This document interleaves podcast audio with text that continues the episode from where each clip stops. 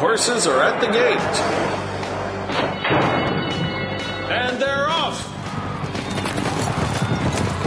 Welcome to Winning Ponies. With a weekend coming up, this is the spot to be for news, handicapping, and spotlights featuring the winners behind horse racing today. Now, here's your host, John Englehart, racing's regular guy. All right, and this should be an exciting show because if you're listening to this, you know that it is Breeders' Cup weekend, shall we call it, Friday and Saturday. And uh, we got a little surprise for you. The uh, Travers contest was successful. We decided we're going to put up a Breeders' Cup Classic contest. Give us your top four selections. Uh, first prize will be $150 cash. After that, we're going to give you winning credits for uh, some of the great products that we have here on Winning Ponies. 75 uh, winning credits for second, 25 for third, and then we, uh, through the uh, uh, Curtis Cody, our friend there, Coady Photography. We've got uh, Wise Dan uh, photos in fourth and fifth. And also, we're going to give out some winning ponies hats for the time of the race, the best one. So give us your top four and the time of the race, and we will get your gifts off to you. You want to use those uh, easy fig sheets. Had some big hits uh, this week, just a couple of them at Mountaineer. Uh, we had a superfecta for over 2,600. Uh, then we had a trifecta at Parx on Tuesday for 238.80. And then uh, also earlier in the week, a super high five at Mountaineer for $464. So it's Breeders' Cup week. You definitely want to get on the Winning Ponies website and pull down the fig sheets. Okay, well, it will be the 30th running of the Breeders' Cup, and uh, not sure where you are listening from, but uh, the schedule is uh, on television. If you've got the NBC Sports Network. On Friday, it'll be from 4 to 8. On Saturday, it'll be from 3.30 to 8. Now, that's on the NBC Sports Network. And then on Saturday, NBC in prime time takes over from 8 to 9. So that, that's, that's the Breeders' Cup schedule on television. And, uh, uh, Horse Racing Radio Network if uh, you, you need to uh, listen that way. Of course, they're Eclipse Award winning group. Uh, some great people work on it. Uh, they're going to have uh, throughout the week uh, the uh, Santa Anita Clockers Corner.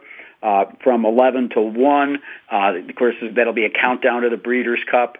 Uh, on Friday and Saturday, they'll be back with live coverage. Uh, Coverage airs Friday from 4.30 to 8 in the evening. That's Eastern Standard Time. And Saturday, they'll be on all the way from 3 to 9. Now, they're going to have all kinds of different guests. And you ask, how do I get a hold of this?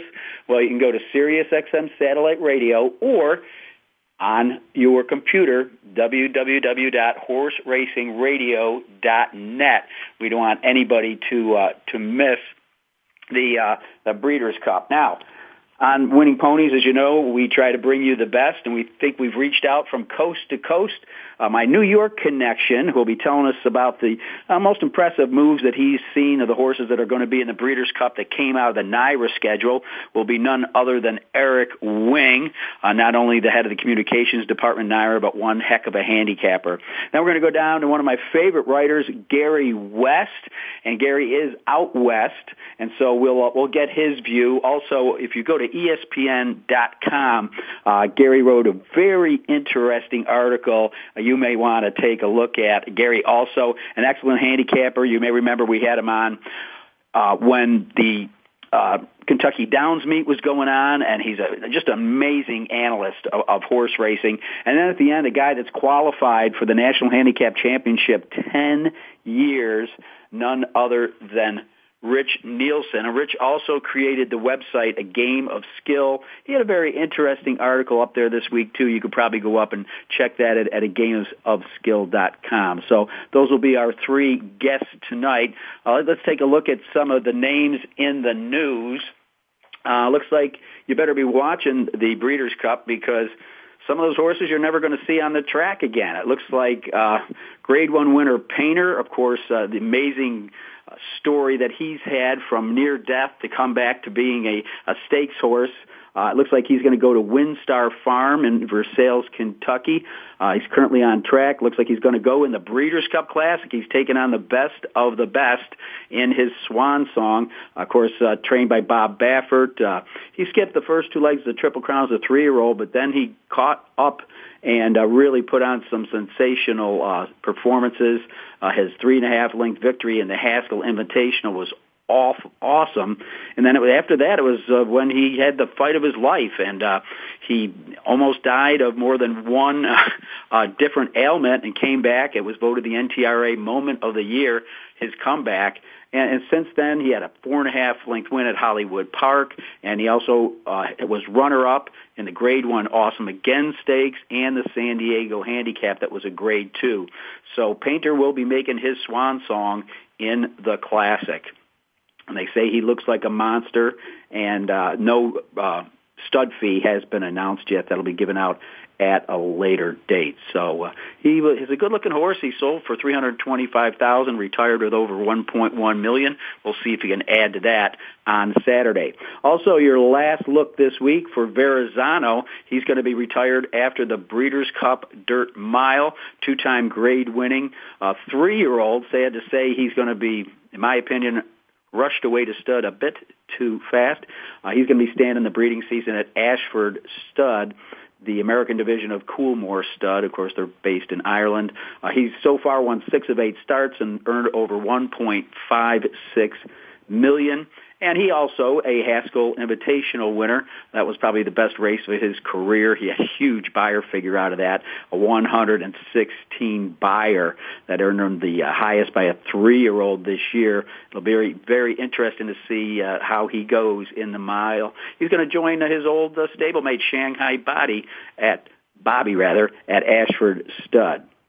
Uh, we're losing another one overseas. It looks like. Looks like Hard Spun is going to go to Darley, Japan. Uh, he is uh, a nine-year-old son of Danzig. Uh, had a very good career on the track that came from that really notable three-year-old class of 2007 that included horses like Curlin, Rags to Riches, and Derby winner Street Sense. Uh, Hardspun retired with uh, seven wins from 13 starts, very consistent. Uh, he was trained uh, by Larry Jones, and it looks like he's going to join another American horse, Pyro, over there in Japan. And uh, let's see if you're thinking about uh, breeding your mare to some other stallions. Malibu Moon's going to cost you a little bit more. Of course, when you sire a Derby winner, that often happens. His fee is going to ninety-five thousand for two thousand and four. I believe he was advertised for seventy thousand last year, but. Uh, it looks like uh, Spendthrift in, in upping his is keeping um, many the same, and actually uh, the Spendthrift roster will reduce uh, stud fees for six of their horses. And Spendthrift, who's been very active, they've been on Winning Ponies before talking about their uh, share of the plan, uh, are going to stand five new stallions, Awesome Patriot, uh, the Grade 3 full brother to Preakness Stakes winner Oxbow, uh, Grade One winner Jimmy Creed, and Liaison, the very fast horse.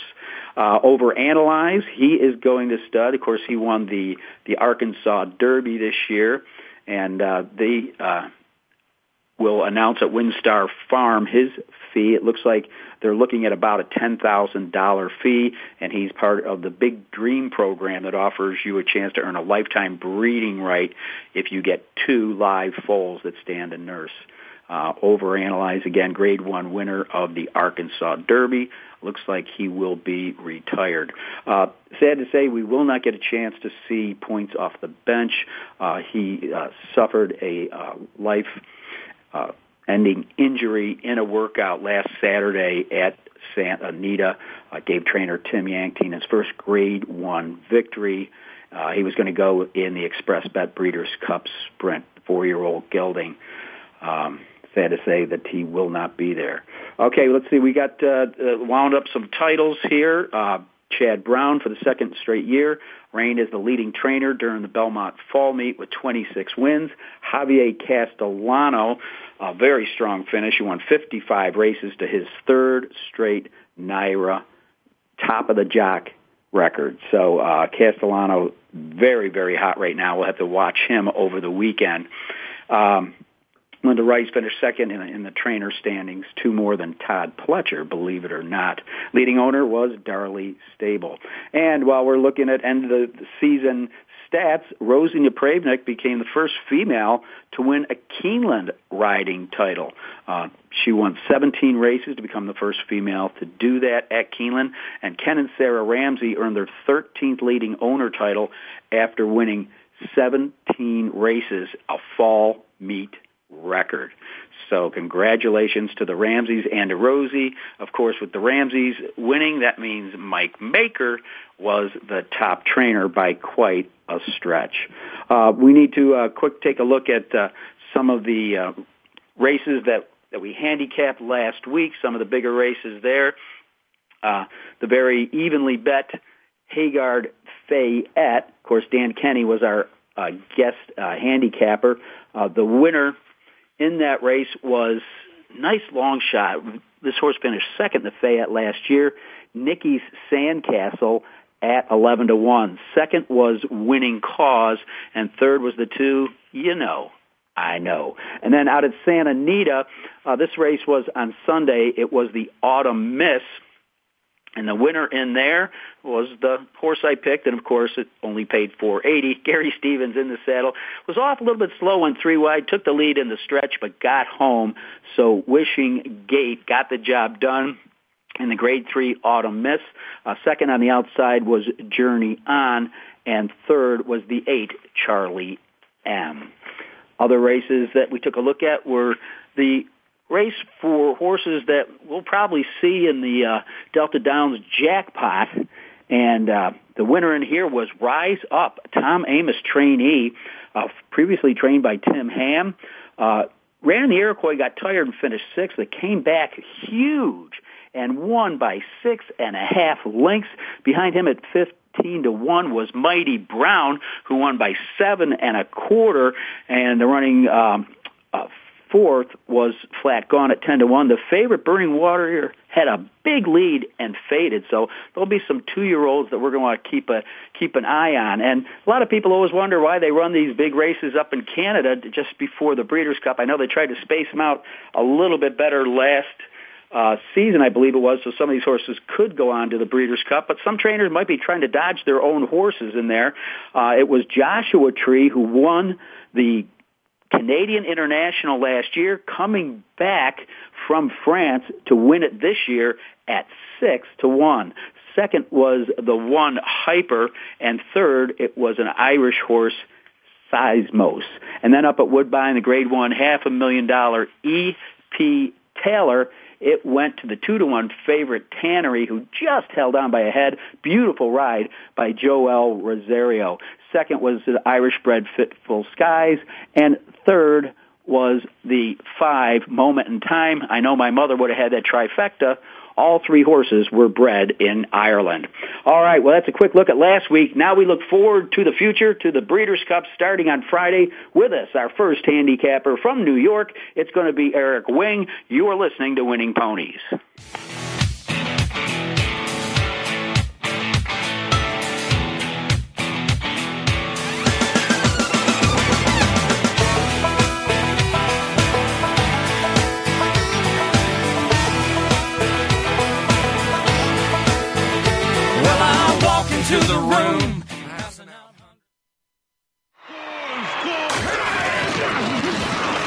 Your internet flagship station for sports. Voice America Sports. And they're off. What? Can't make it to the track? You can still get all the action with winningponies.com, the home of the easy win form, the most accurate predictions on thoroughbreds, quarters, and Arabian horses at most American and Canadian tracks. Whether it be the Triple Crown, Breeders' Cup, Travers, Haskell, or your daily races, don't worry. Let winningponies.com make some money for you. Hi, I'm Ed Krell, CEO of Destination Maternity. We proudly support the March of Dimes work to reduce the rate of premature birth.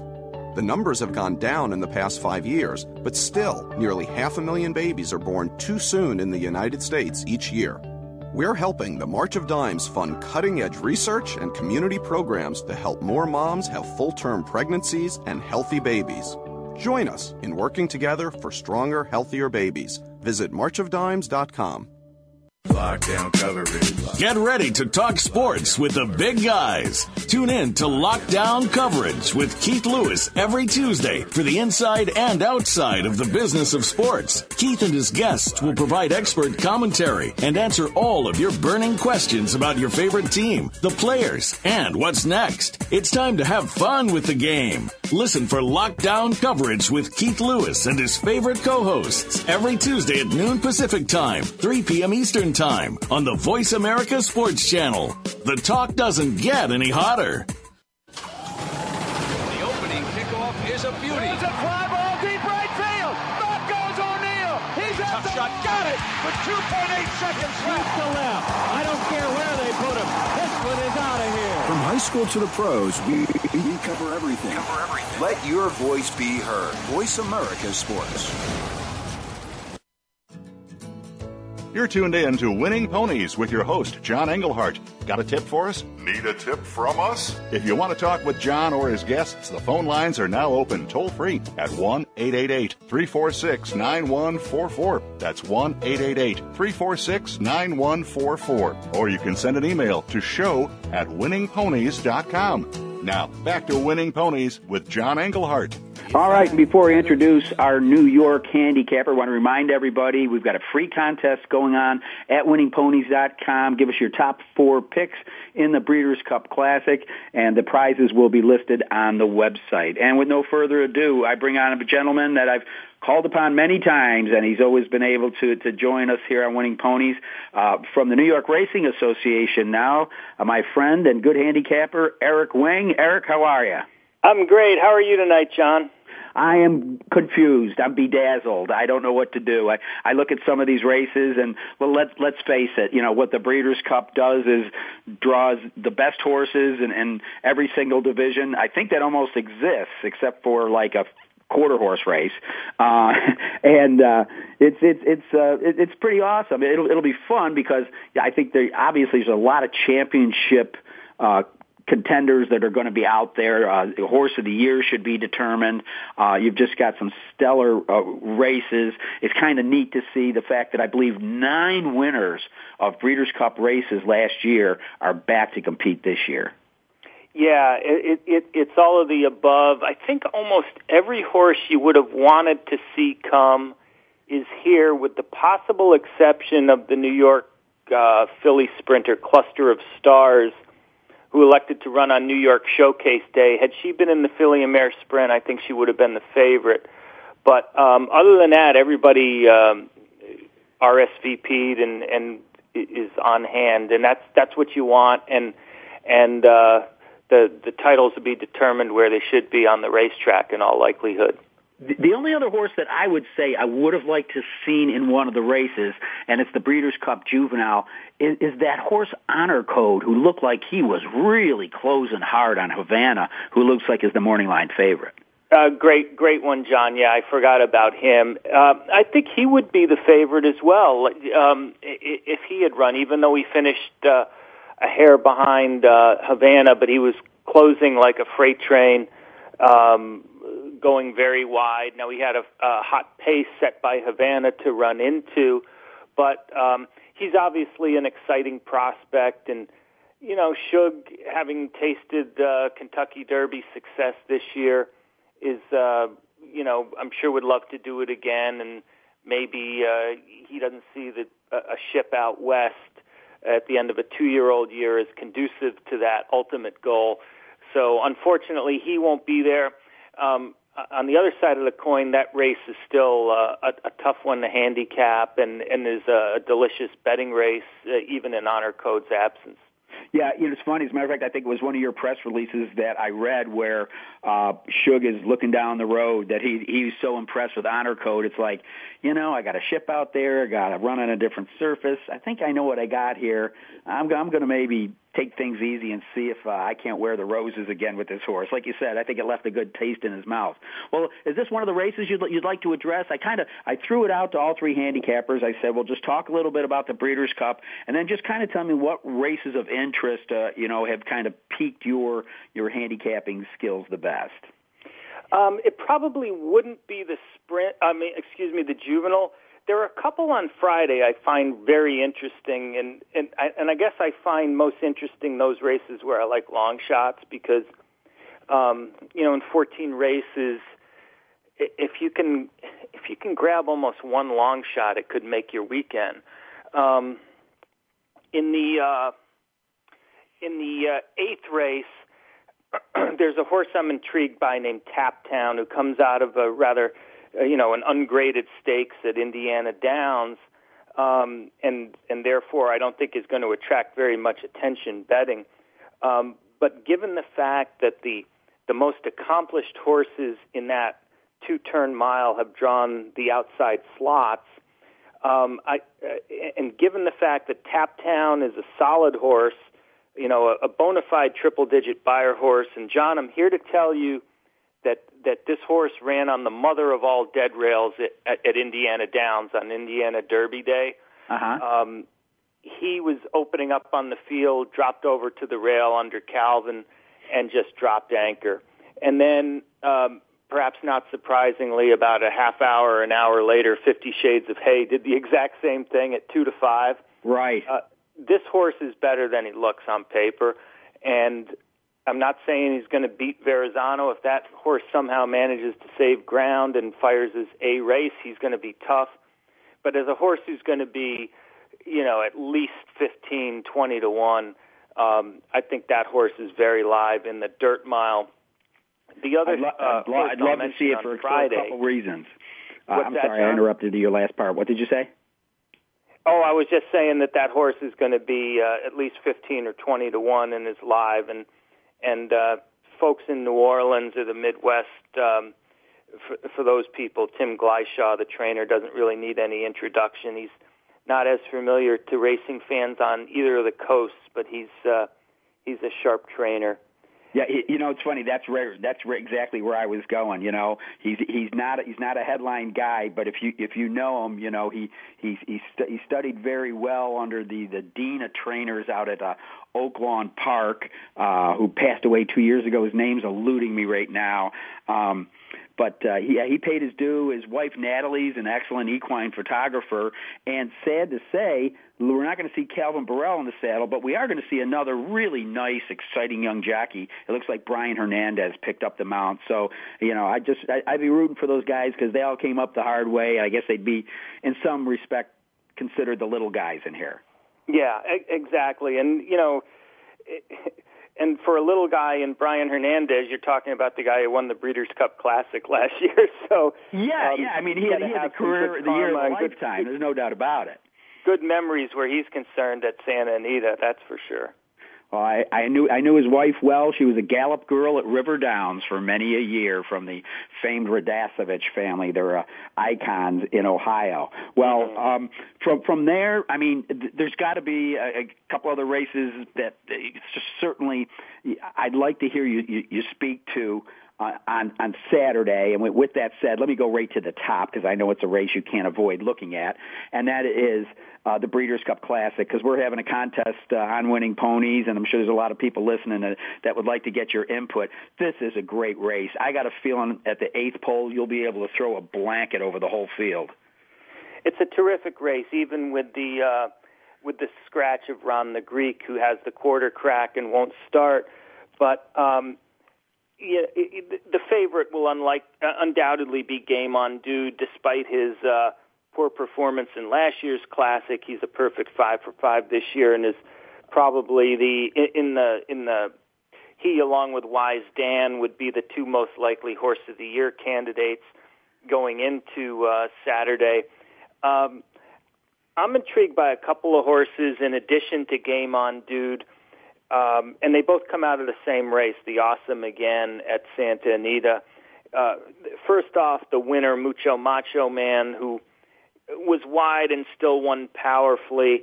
Um, and the thing that's interesting, in my opinion, John, now you think of Mucho Macho Man as an East Coast based horse, you know, Kathy Ritvo, Florida, Jersey, that type of thing. If you just um, kind of objectively look at his form, you could look at this horse and say, gosh, I know he's based elsewhere, but he could be like a Santa Anita horse for course. By far, the two best races he's run in his career were both at Santa Anita, and I remember being fairly shocked last year. I didn't think he could get a mile and a quarter in the Classic last year, and he he ran uh, Fort Larned to you know within a half a length of winning that race, and he never quit. And his uh, his race in the Awesome again was almost as good. So I, I think Mucho Macho Man might be the play. Um, I'm also not giving up on Painter. His his foray to New York to Saratoga for the Woodward was a, a muddy disaster. Um, I was impressed by his run behind Mucho Macho Man in the Awesome Again. He didn't really run his race. He got stuck behind, and then he wound up wide and giving ground. But he was he was really running well at the end, more so than the four and a quarter length margin might indicate. And when you look at a horse who's circling back, I think if the horse wasn't doing really well, Baffert wouldn't run him. And uh, I look for him to run a very good race and, and maybe even uh, contend for the victory. Well, it'll be a great swan song. As you know, it's already been announced that this will be his last career race, and it's certainly, I'm sure somewhere along the line there'll probably be a, a book written about him.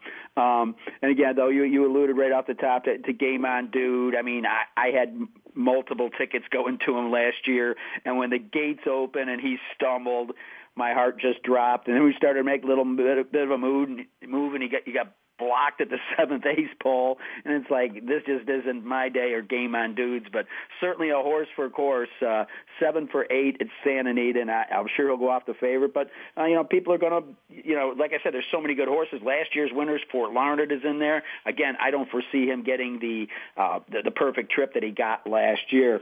Well, we still got a couple minutes, Eric. I'm wondering if there's there's another race of interest that you'd like to address.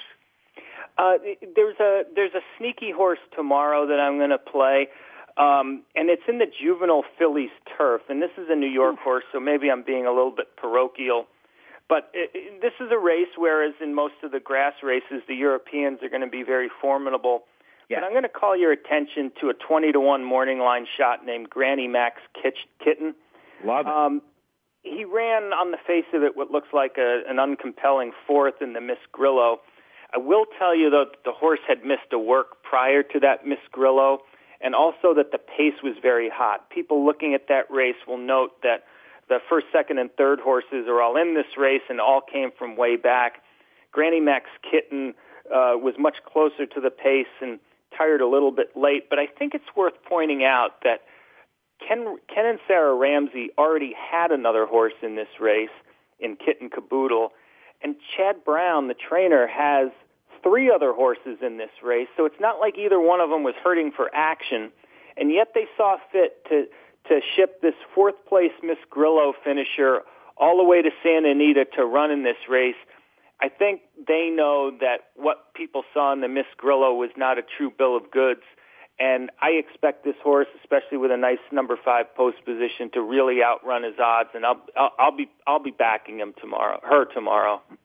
Well, I'll tell you what. One thing I've learned over the last two seasons is I never shy away from a horse that has the sire kitten's joy that's going on the turf. And, and Ken Ramsey, as the owner, doesn't hurt either. He seems to win every race. Oh, it just this guy's unbelievable. I mean, he, he he's walking on clouds. Uh, well, it looks like uh, my producer just says uh, looks like I got two minutes to the break. I want to get your read on the uh, the the the distaff. I mean, what an interesting mix of horses. Uh, the horse for course beholder, yeah, she's she's three. You've got the amazing champion Royal Delta going for three in a row, but then you've got the upsetter of her, whose connections said they weren't coming after she won the Beldame that changed their mind and decided to ship over. There's going to be a great story coming out of this race. Yeah, it's it, it it's you have to say that there are five horses that could win out of the six. I mean, I'd be shocked if Street Girl hit the board, but um, Princess of Sylmar, it's kind of like a tack-on race for her. They were weren't planning to come, but now they're here, and if they were to get lucky based on results on Saturday, she could be a contender for Horse of the Year. Beholder ran perfectly well and has showed a lot of grit and determination, winning the Zenyatta Royal Delta needs no introduction, despite the loss last out to uh, Princess of Sylmar. I, I tell you also, John, don't overlook close hatch, close hatches. Yes. If she runs back to her mother goose, that was a powerful, powerful, powerful performance. She's also beaten Princess of Sylmar earlier in the year, so it's it's hardly as if she's outclassed. Um, and if there's some sort of speed duel that that takes place up front between Beholder, Royal Delta, and and look at those works authenticity is showing very unpletcher like to see a horse uh, work three straight half miles, 46 and 1, 47 flat, 46 and 1. I'm speculating that they've sharpened that horse up. They want to get her in the game. And if she if that is the case, she could be setting it up for a closer a la Princess of Sylmar, who, oh, by the way, is also trained by Todd Pletcher, but also maybe for close hatches. So I don't feel strongly about any one of them. I don't know how you can begrudge Royal Delta or Princess of Sylmar anything, but I think Close Hatches might be the sleeper in what is a very uh, well-matched field. Well, as you know, uh, what many people learned two weeks ago uh, when uh, they watched Ron the Greek upset the field in New York. Don't underestimate Mott when he's got two horses in a race. Heck, don't underestimate Mott at any time, and and, and most particularly, John. We've seen over and over again. I, I'm hard pressed to think of a trainer who's better at pointing to an event than Mott.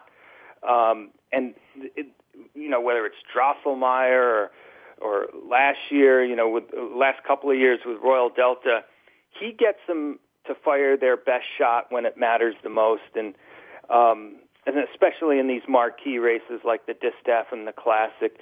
So yeah, I would I would fear both Royal Delta and Close Hatches, and I expect them both to be in the top three. All right. Well, we've been talking with Eric Wing uh, from the New York Racing Association. Uh, thanks so much for being on the show, and I hope you cash some big tickets over the weekend. Eric, thanks for your insight. Always a pleasure, John. I hope you cash a bunch yourself. I'll be doing my best with what I've got. All right, coming up next is Gary West, who's going to give us his perspective. Remember, we got a handicapping contest coming up on winningponies.com on the Breeders' Cup Classic. Thanks for listening. Gary West is up next. Oh,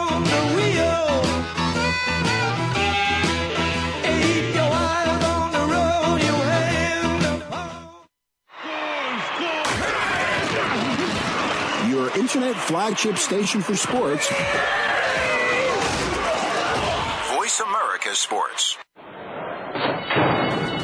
And they're off. What? Can't make it to the track? You can still get all the action with winningponies.com, the home of the easy win form, the most accurate predictions on thoroughbreds, quarters, and Arabian horses at most American and Canadian tracks. Whether it be the Triple Crown, Breeders' Cup, Travers, Haskell, or your daily races, don't worry. Let winningponies.com make some money for you. Sports continues to grow and evolve to ever increasing prominence in today's society. On All Around Sports, host John Inglesby will connect with the leading newsmakers from the sports world, including players, owners, and fellow sports journalists, discussing the top news and events that are relevant to sports today. John will also report from and offer his experience of the world's top sports events. Tune in to All Around Sports with John Inglesby, Fridays at 1 p.m. Eastern Time, 10 a.m. Pacific on the Voice America Sports Channel.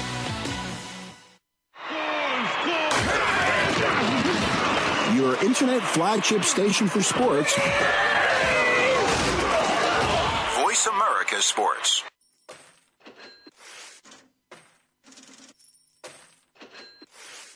You're tuned in to Winning Ponies with your host, John Englehart. Got a tip for us? Need a tip from us? If you want to talk with John or his guests, the phone lines are now open toll free at 1 888 346 9144. That's 1 888 346 9144. Or you can send an email to show at winningponies.com. Now, back to Winning Ponies with John Englehart.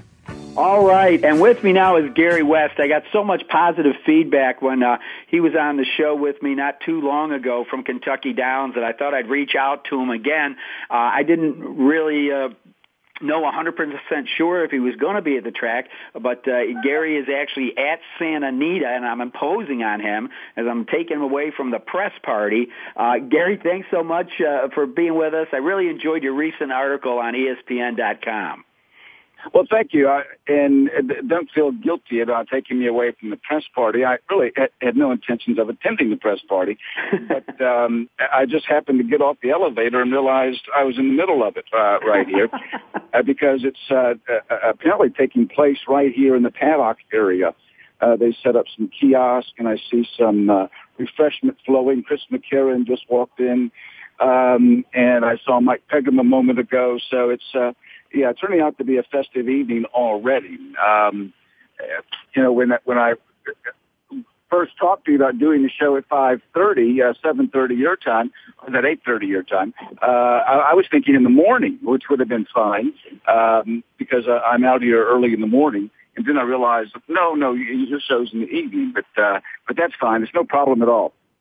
Well, listen, since you're out there, and I know you've been up in the press box, and I've been at some big races too, but usually when there's a little bit uh, closer to Kentucky than California, uh, what are you hearing from your cohorts in the press box, people that have had their eyes on a couple of the horses going over the track, or that have traveled in from the east with, with horses they've been watching training? Uh, uh are there any buzz horses that you've heard about?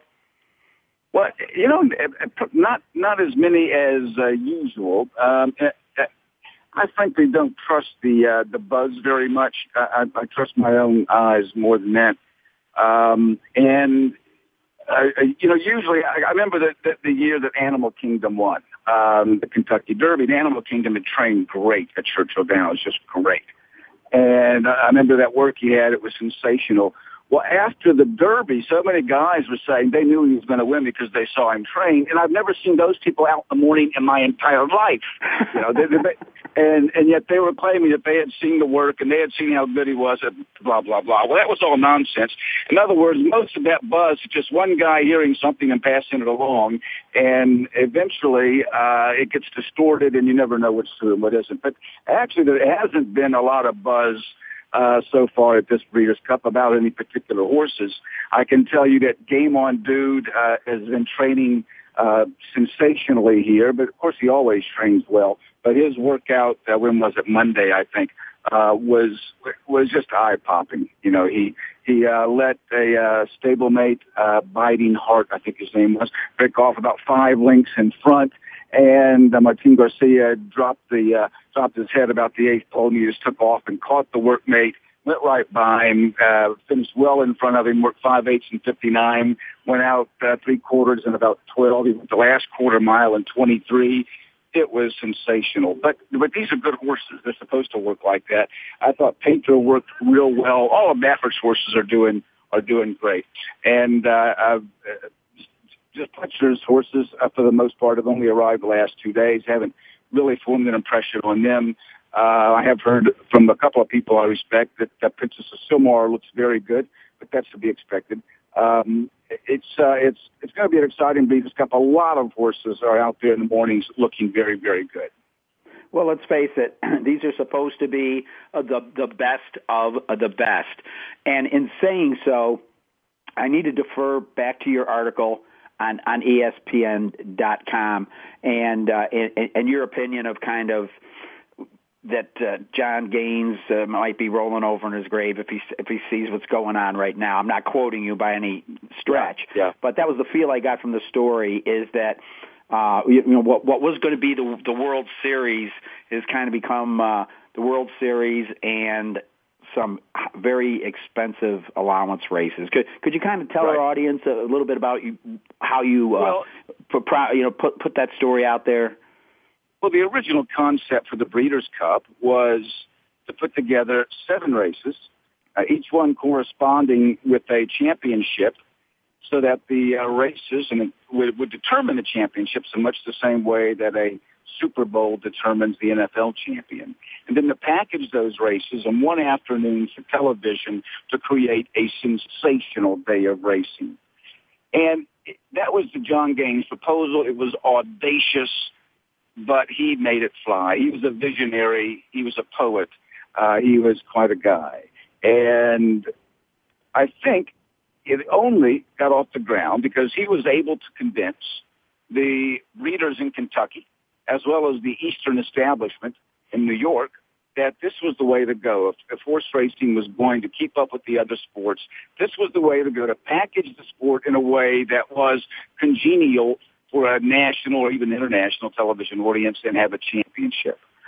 If at that time he had said, no, we're going to have a two-day event with 14 races, and, and the event's going to stay in California, it, it, there never would have been a Breeders' Cup.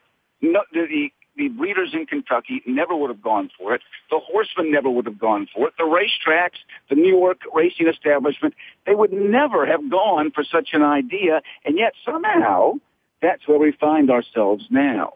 With two days of racing, 14 races, it was 15 races last year. And let's face it, some of these races don't have to be Breeders' Cup races. First of all, they call this event a World Championship event. That's nonsense. Uh, because, you know, how many horses do we have from Australia or Japan or Hong Kong? Um, and, and also, we don't even have the best of the, we don't even have the best of the European horses because now there's the British Championships and the best of, uh, uh, horses in England go there. So it's hardly a world championship event anymore. And uh, they've, they've created some races just for the Europeans and those certainly aren't championship events. There's no such thing as a, a champion two-year-old turf horse. Um, so that now we have races that don't even correspond to championships or to titles. And, uh, and I think they've diluted the quality of the, of the event quite a bit because there's a filly and mare sprint. You're no longer going to see any of those great fillies that we once saw, like Extra Heat, uh, Mia Farah, uh, uh, run in the um, run in the in the sprint against the boys. Um, there's affiliate mare turf race, so we no longer see the great mares on the turf, although actually we're seeing it this year with the Fugue who I think will probably win the turf. But um, it's less likely now. Uh, so they've diluted the quality of the races, and they stretched the event out over two days. And, and I think the, the event for that reason doesn't have quite the pop and the sizzle it once had. I remember in 1988, and John Youngster, you remember that Breeders' Cup? It was the best day of racing I've ever seen. The day concluded with Ali Alysheba and, and the darkness emerging to become the all-time richest racehorse. And you also remember Personal Ensign getting up in the final stride to keep her unblemished record intact. The oh. greatest day of racing, I think, ever. And I was, I was so emotionally I was so emotionally uh, drained, I, I couldn't work after the event. Um, I remember standing there in the mud. I didn't mind getting wet. I, I was on the ground for for those races. I was lucky enough to catch Alysheba as he flashed under the lights, and I was also have a series of shots where I'm looking at personal ensign, and I can go back to this day and say, "There's no way she catches winning colors. It's right, impossible." Right. With a, with a great day of racing, I don't know if we'll ever have anything like that again. Um, but we we can say we were there and saw it, and, and we saw some terrific racing. But I would like to see some more, and and not that you know these two days of racing are going to be outstanding. We have some great races. The Distaff is a tremendous race. The Classic is a tremendous race, and some of the other races as well. But the event is diluted. Um, and I, I think that's a little bit of a problem. Um, you know, a racetrack and the Breeders' Cup can put on million dollar races and half million dollar races to surround the event on Friday, but they don't have to call them World Championship races because that's deceptive. Well, you know, also would think that some of these races would, would enhance uh, some stakes cards at, at other tracks during their fall meet. Um, if people didn't think, well, I've got to hold back, uh, you know, to, to be there. Um, right. I wanted to get your read on on the race that uh, has potential championship uh, outcome. Uh, the, the race that that Groupie Doll is is going to be in because I'm hearing a lot of people say I'm just not sure she was the horse that she used to be.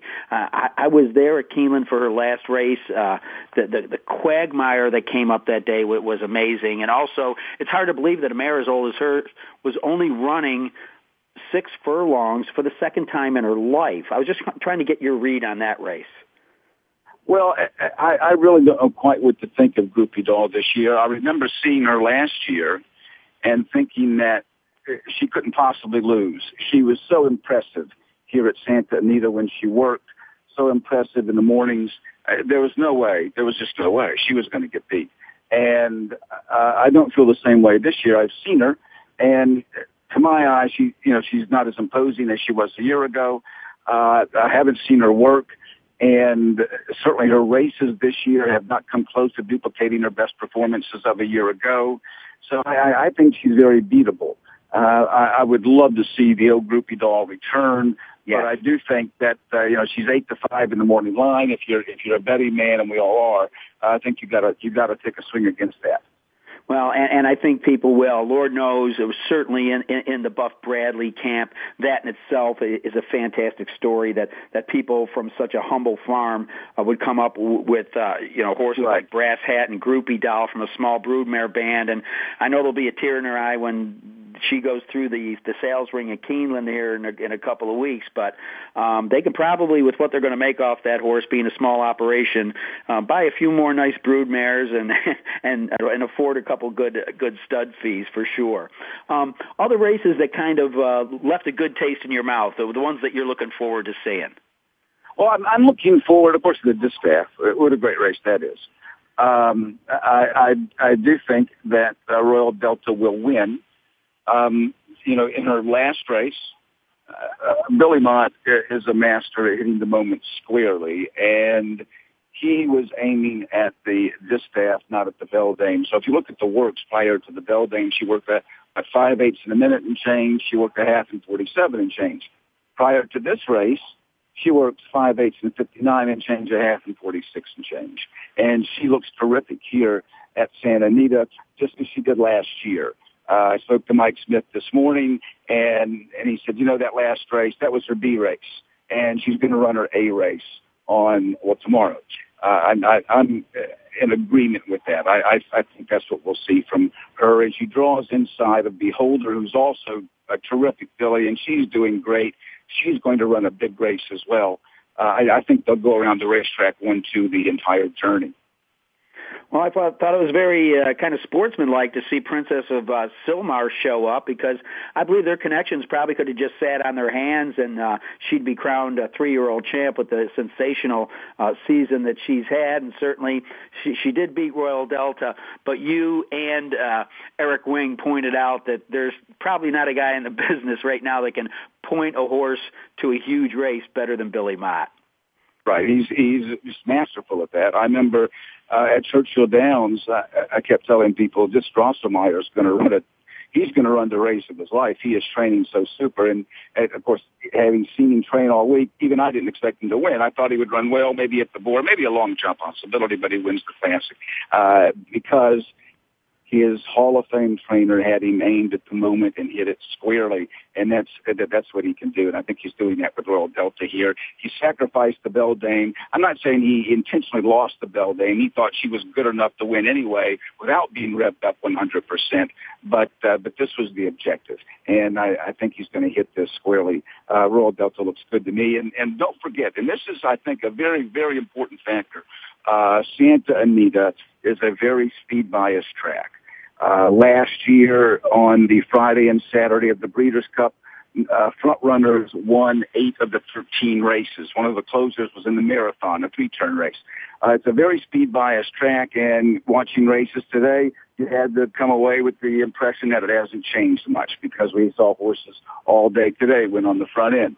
And, and I think that's going to be a factor in this Breeders' Cup as well. And that gives Royal Delta, remember she went to what, 45 and change, 45 and 4 on the front end last year and, and held on and won.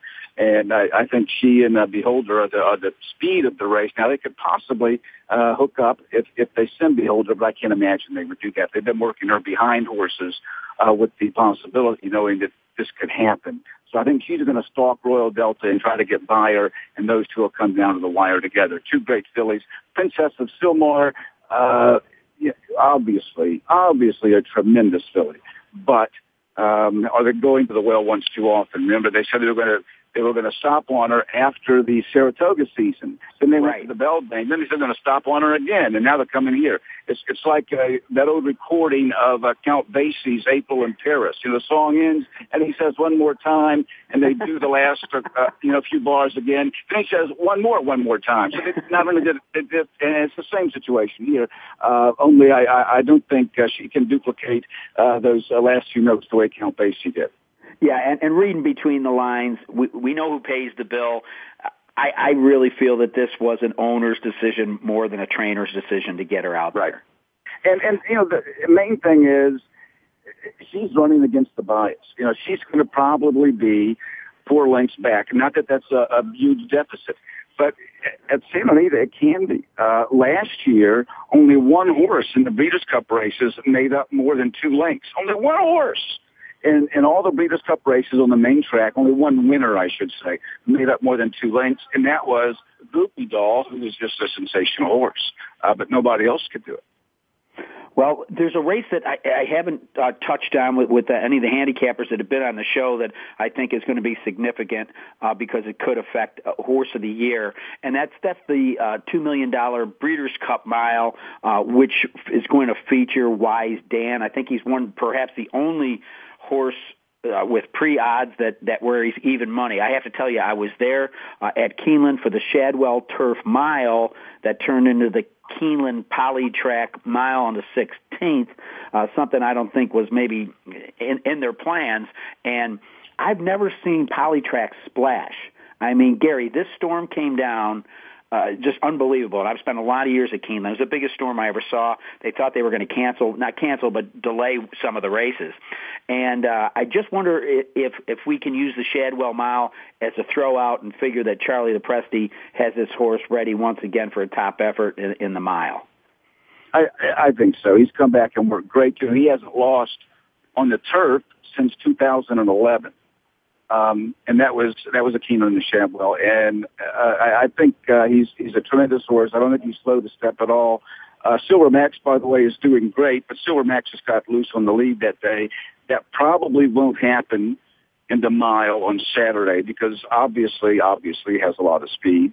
And uh, one of the Europeans uh, has speed. I understand though he prefers soft ground, but uh, it, it the, the pace could be lively, and it looks to me like Wise Dan is going to get the perfect trip, uh, sitting just behind the speedster. So I, I look for Wise Dan to to win it. The question is, will that be good enough to make him horse of the year? And I doubt it. You know, last year was kind of a, a default uh, uh, horse of the year award for him. Not that he didn't deserve it, but but there just weren't a lot of options traditionally in racing. Um, you know, that award goes to the uh, the three year old who's uh, done a great deal, beat older horses and won two thirds of the Triple Crown, or goes to the older horse who wins the Classic. Well, Fort Larned didn't do quite enough, and then Game On Dude he bombed in the Classic when he missed the break. Um, I think if Game On Dude hits the board, if he just hits the board in the Classic, I think he'll be horse of the year, and deservingly so. Also last year, Wise Dan was the turf champion and the older horse, champion older horse. And that to me is ridiculous because the only reason uh, uh, there's an award for the uh, uh, champion turf horse is to distinguish it from the champion older horse, which is given for the most distinguished horse on dirt. Traditionally, it goes to a horse that is that is the best dirt horse. And uh, when John Henry was horse of the year and champion turf horse, he wasn't the champion older horse because he didn't race on dirt, although he he, he did one year. But uh, anyway, that's for dirt uh, uh, accomplishments and not turf accomplishments. And uh, I think the voters, maybe out of ignorance or just recalcitrance, uh, uh, I don't know, uh, refuse to acknowledge that. But uh, Game On Dude should be champion older horse. And uh, this year, if he runs well, and he should be horse of the year if he uh, hits the board. Um, and Wise Dan certainly is an admirable horse, and he might get his own award. That would be the champion turf horse. Um, but uh, but I think that still might be up in the air. Well, Gary, uh, I've, I've got only three minutes left, and I thank you for spending so much time with us uh, today. Um, but let's again talk about the Breeders' Cup Classic. Where where the station's having a, a handicapping uh, contest on it. Um, when when you look at this race, I mean, I love Fort Larned and all of his connections, but I just don't see him getting the the, the lead he did when Game on Dude just kind of loped out of the gate a year ago, and also ran into a little bit of trouble later on, killing my ticket. Um, but then you got Mucho Macho Man, who really seems to be pretty much at the top of his game, and he only missed by a half length in this race last year. I'm kind of looking at who the horses you think maybe we could put underneath Game on Dude. Well, uh, uh, well Ron, Ron the Greek, by the way, is out.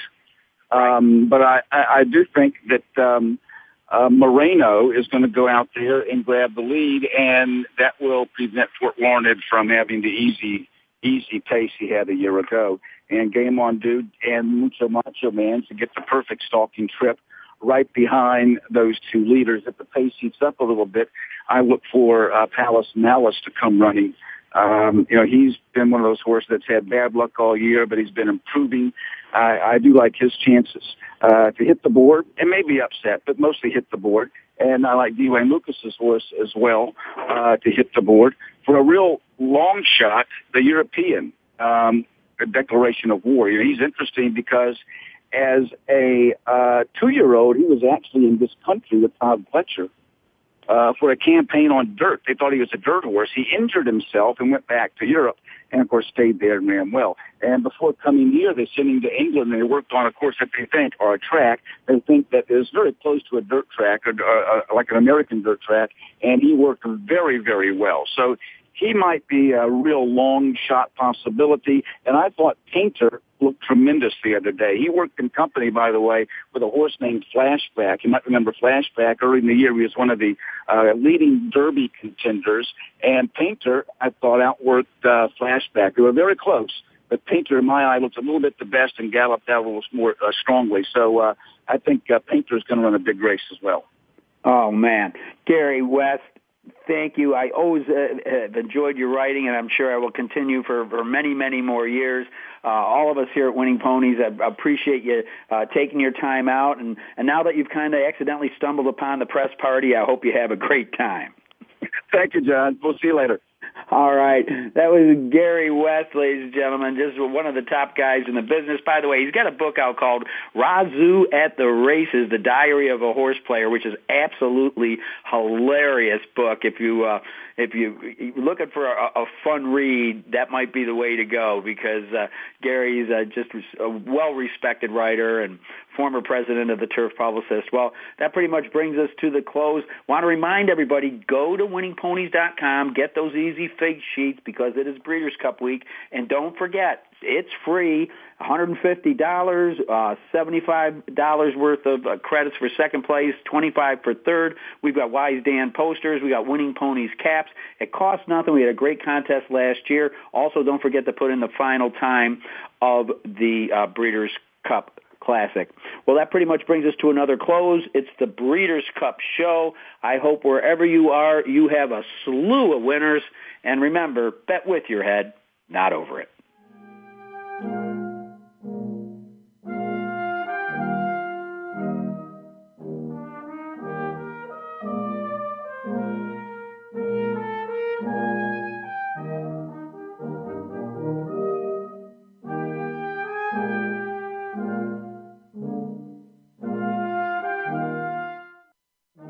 Thanks for listening to Winning Ponies with John Englehart. We know the information from today's show will help you at the next post.